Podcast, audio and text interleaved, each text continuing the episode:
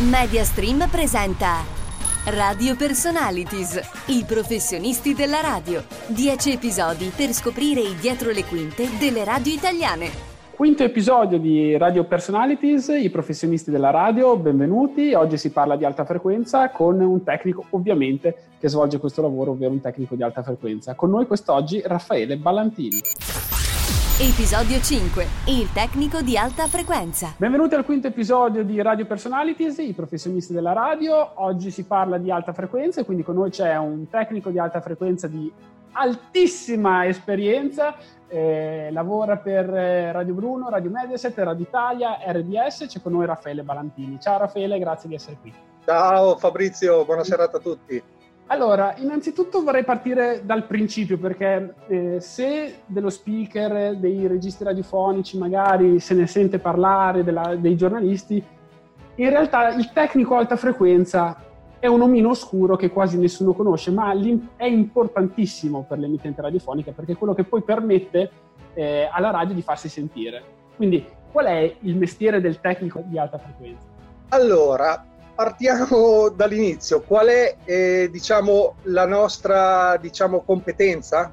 È quella sì. di far funzionare l'impianto. Abbiamo varie mansioni perché abbiamo sì trasmettitori, abbiamo le antenne, a volte abbiamo, dobbiamo occuparci anche comunque della parte elettrica dell'impianto. Cioè, strutturalmente tutto quello che è al di fuori dello studio radiofonico è di vostra competenza.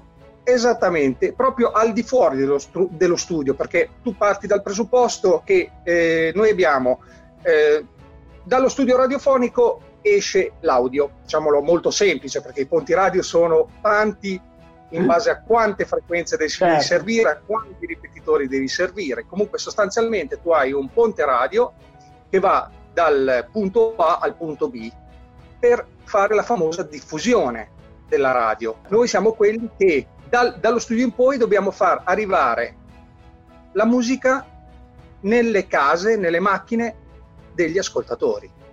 E, e, quanto è cambiato il vostro lavoro con l'avvento di internet? Allora, diciamo eh, fondamentalmente è cambiato eh, a livello di eh, verifica degli impianti, cioè eh, monitoraggio degli impianti. Molti di questi che prima eh, diciamo erano sostanzialmente fatti dall'ascoltatore che chiamava eh, la eh, radio. abito qui e lì e non sento più la radio.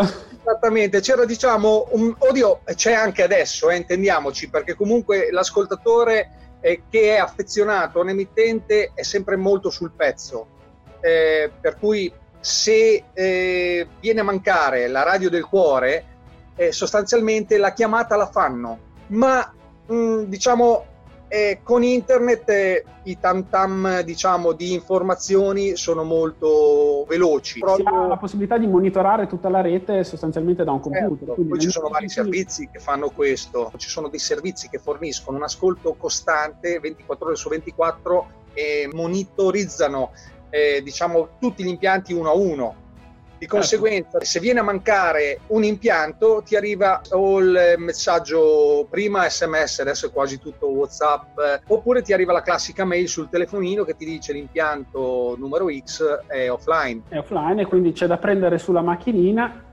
andare a riparare. Seconda, diciamo della gravità del, della cosa, perché un servizio H24 nel nostro caso non viene quasi mai fatto però le 24 ore o le 8 ore addirittura sì. Possiamo anche dire a chi sta ascoltando e guardando che in realtà molto spesso ehm, alcune frequenze, comunque alcuni ponti sono serviti da uplink satellitari che anche se dovesse cadere un ponte radio di collegamento, comunque quella frequenza, seppur in ritardo e fuori sync magari con il resto dell'impianto, viene comunque alimentata ed è comunque un backup per eh, non rimanere muti fino a quando il sistema non viene rimesso in piedi.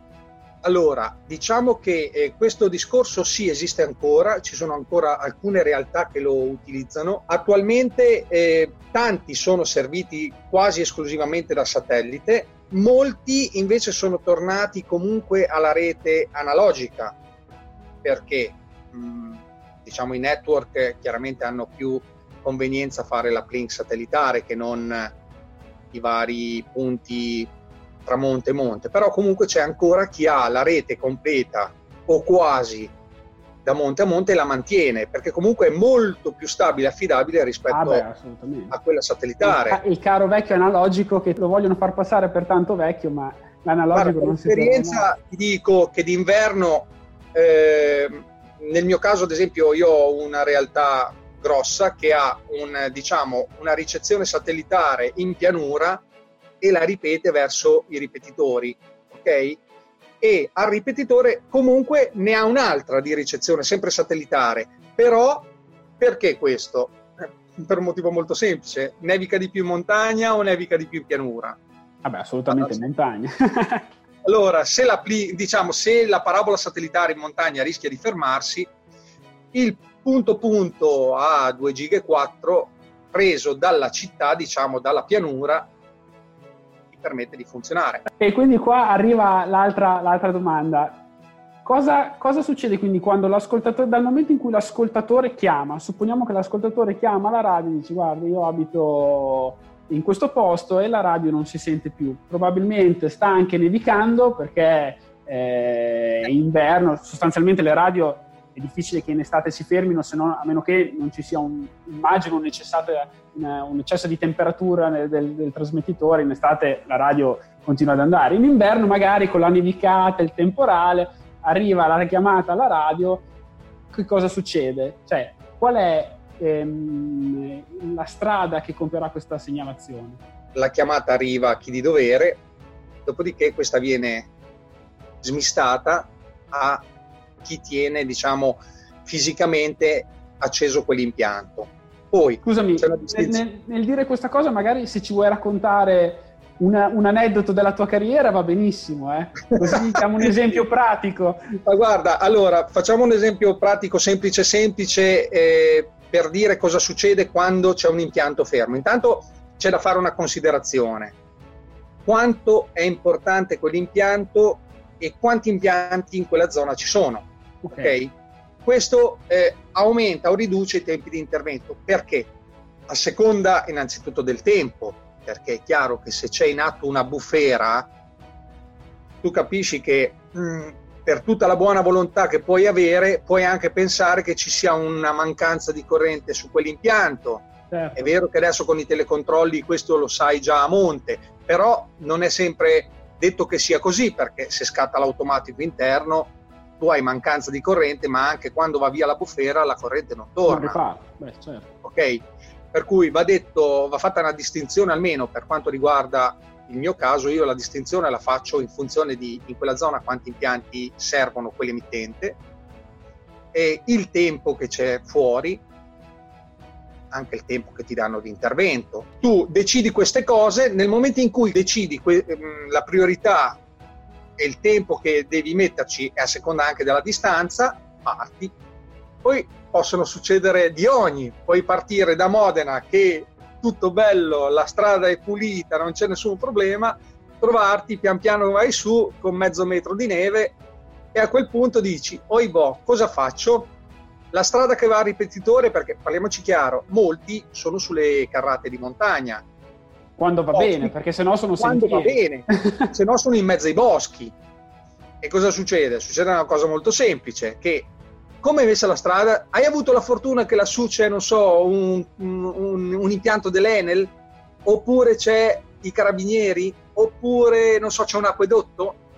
In questi casi, salvo nell'immediatezza, che magari nevica due metri di neve in una notte, lasciamo perdere. Certo, Però di solito que- questi posti a volte li puliscono se non li puliscono cosa fai?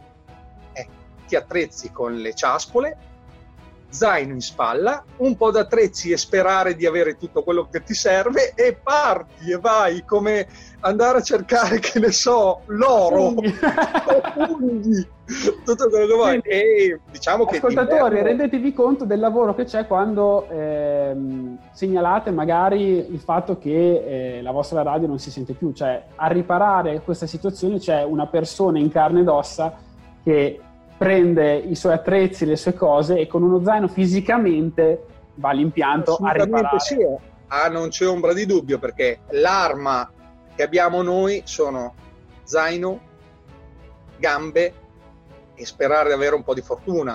Eh sì. Che magari arrivi su, a volte può essere, non so, la stupidaggine più pazzesca che è arrivata una scarica e ti ha tirato giù il differenziale in gabina. Peggio se devi andare magari sul traliccio perché... Cosa diversa se la neve o il ghiaccio ti spezzano antenne, ti spaccano parabole e allora lì, come succede ad esempio spesso al Cimone, arrivare in cima sapendo cos'è successo, portarti su del catrame in foglio, in rotolo, a mo' di lattoniere, per toppare una buca di un metro, perché se no andava la neve dentro, ti lascio immaginare, eh, sì.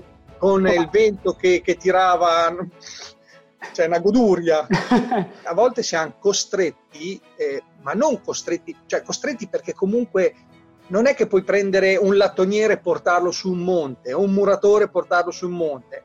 Il tecnico di alta frequenza almeno... Deve arrangiare io parlo per me, però vedo che molti miei colleghi si arrangiano molto a, a ripristinare un impianto con tutti i mezzi che hanno. Se vai su per l'emergenza, sei da solo, al massimo con un collega immagino. Quindi. Sì, diciamo si gira a volte col collega, è capitato purtroppo anche a volte che non è molto bello e si cerca di evitare andare da soli perché non sai cosa ti può succedere. Eh. Se torniamo indietro nel passato, quando gli amplificatori erano valvolari, il pericolo era, era maggiore per intenderci, se ti si rompe un 2000 watt, ti scappa da ridere, è, è, è, peso quanto un portatile, poco più, insomma, voglio dire, non esageriamo, però non è una questione di 100 kg, stiamo parlando, non so, di, di 10 kg, 7 kg. Che ricordiamo eh. sono sempre nello zaino sopra le ciaspole. Eh, certo, eh, ma anche le parabole a volte sono non nello zaino ma sulle spalle. Tornando al discorso che tu dicevi prima, cos'è cambiato con la tecnologia, sono cambiate tante cose, sono cambiate, come ti dicevo, le dimensioni degli apparati, che non è irrilevante nel nostro caso, perché se tu consideri che un, un 10.000 watt di una volta era grande quanto un, fi, un frigo, adesso praticamente è un rack a 4 unità. Cioè. Eh c'è una grande differenza. Per quanto riguarda, abbiamo parlato anche dei colleghi, quanto è importante per una radio avere capillarità di, questi, di voi tecnici di alta frequenza nel territorio? Allora, secondo il mio punto di vista è fondamentale avere più tecnici sparsi in giro, ma per un semplice motivo.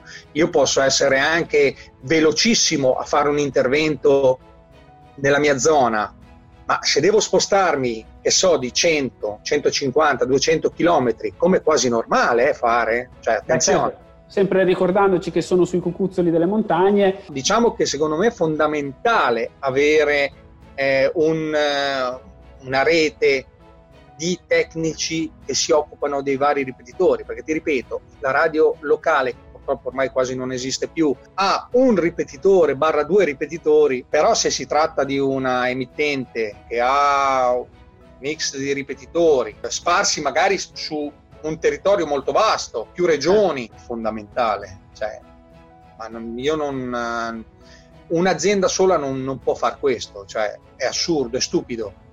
È stupido per i costi, per i tempi di, di intervento, e anche la reperibilità dei materiali. Quando tu ti sposti in una zona che non è la tua, tu puoi partire anche con un furgone pieno di roba, però tu sta tranquillo che quando... Avrai bisogno sempre posto, di qualcos'altro hai bisogno di qualcosa che non ti sei portato con te perché non ci hai pensato. Poi tieni presente che, ad esempio, con una re- realtà locale qui della nostra zona, eh, che tu ben conosci, bene o male, quasi tutti gli impianti eh, che ci sono, non dico che hanno una scorta, ma quasi. Per cui vai via con l'impianto che andicchia, non a piena potenza se vuoi, non a pieno regime, ma va. Ma va telegraficamente per finire, così poi ti, ti lasciamo a, a, alla tua serata. È una domanda provocatoria, se ne parla da tantissimo tempo e per noi addetti al settore è praticamente una costante. L'FM morirà? Allora, se te lo dovessi dire col cuore, ti dico no, è impossibile.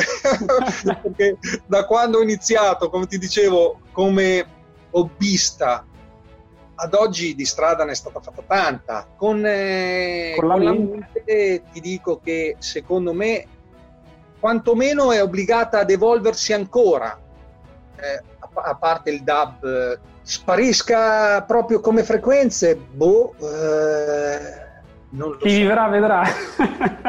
no, non me la sento di dire una cosa che, che a malincuore vedrei eh, spegnersi un impianto FM per me è una coltellata.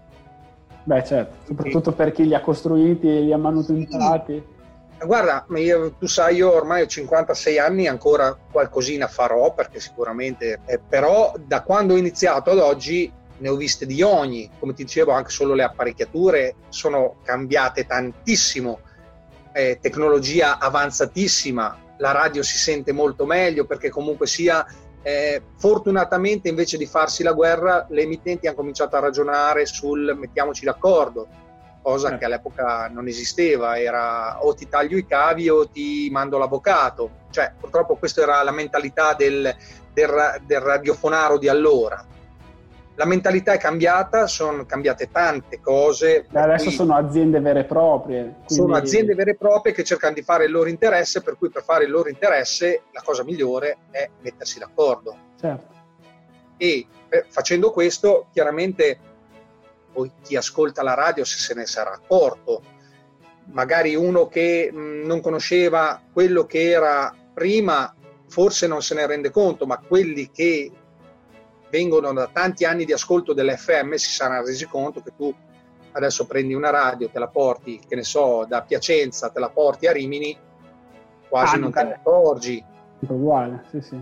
Io me, lo, io lo ricordo, no, vabbè, giovane tra virgolette, però io me lo ricordo il periodo in cui difficilmente riuscivi a fare un viaggio se la radio non aveva l'isofrequenza e all'epoca non è che ce ne fossero tante. Eh. Abbiamo provato anche era, quella. C'era la pubblica e la privata, vabbè, RTL e, e esatto. Isoradio 103.3 e comunque esatto. non riuscivano a garantire l'isofrequenza in tutto il territorio. No, anche perché fisicamente prima dell'RDS dovevi andarti a cercare proprio certo la frequenza sì, della tua radio. certo che sì, anche perché tieni presente che a parte Isoradio, che in mono era l'unica che effettivamente aveva fatto un, un isoradio, eh, RTL in realtà non aveva tutti 102.5. No, no, assolutamente. No, no. Per cui era RTL 102.5, ma in realtà era RTL 104.7, che ne so, 102.100. Per chiudere il tuo discorso, l'FM finirà. L'FM finirà. Oh, eh, ti ripeto, eh, il cuore mi dice di no, ma la mente mi dice che cambierà tanto. Ci vorranno degli anni, presumo ancora, Beh, perché certo, non è così semplice, anche perché tieni presente che eh, tanti editori, sia locali che eh, diciamo nazionali, comunque stanno investendo sulle frequenze. E stanno ancora, c'è chi acquisisce, c'è chi scambia, c'è, cioè, non sì, è un ancora, ancora, è un movimento vivo, insomma. Quindi... Sì, movimento, diciamo che, allora, parliamoci chiaro, non c'è più niente da comprare se vuoi, perché ormai c'è rimasto veramente. Quante realtà ci sono locali? Pochissime. Ah, no, beh, certo. Pochissime. Parlo di locali è più un gioco di strategia per sistemarsi l'ascolto, per sistemare... Sì, per avere un ascolto pulito, eh, costante. Raffaele, io ti ringrazio, sei stato gentilissimo, ci hai fatto veramente un excursus di tutto quello che è il tuo lavoro, anche eh, insomma del, della tua esperienza, di quello che ti è capitato. E quindi ragazzi c'è ancora margine per diventare tecnici di alta frequenza, quindi ma io penso proprio di sì, eh, perché ancora, anzi, ci vorrebbero forse facce nuove, facce giovani. Anche perché ci saranno tanti Raffaeli che vorranno andare in pensione, quindi... Eh, sì, perché diventa dura la partita. diventa veramente dura. L'importante è non soffrire di... Di altezza, di altitudine, di vertigini. Eh, vertigini esatto. Ecco, le vertigini quelle vanno lasciate a casa. Però vi garantisco che quando sei su un traliccio, che ti guardi intorno, tutto il resto è noia. Perché Gra- quando sei lassù hai il mondo. Ah, ci credo, ci credo. Ad appassionato anche di montagna ci credo perché i paesaggi sono favolosi. Grazie mille Raffaele, buona serata. Grazie a voi, buona serata a tutti. Clicca a mediastreamsolution.com per scoprire tutto quello che la Mediastream può fare per te e la tua radio.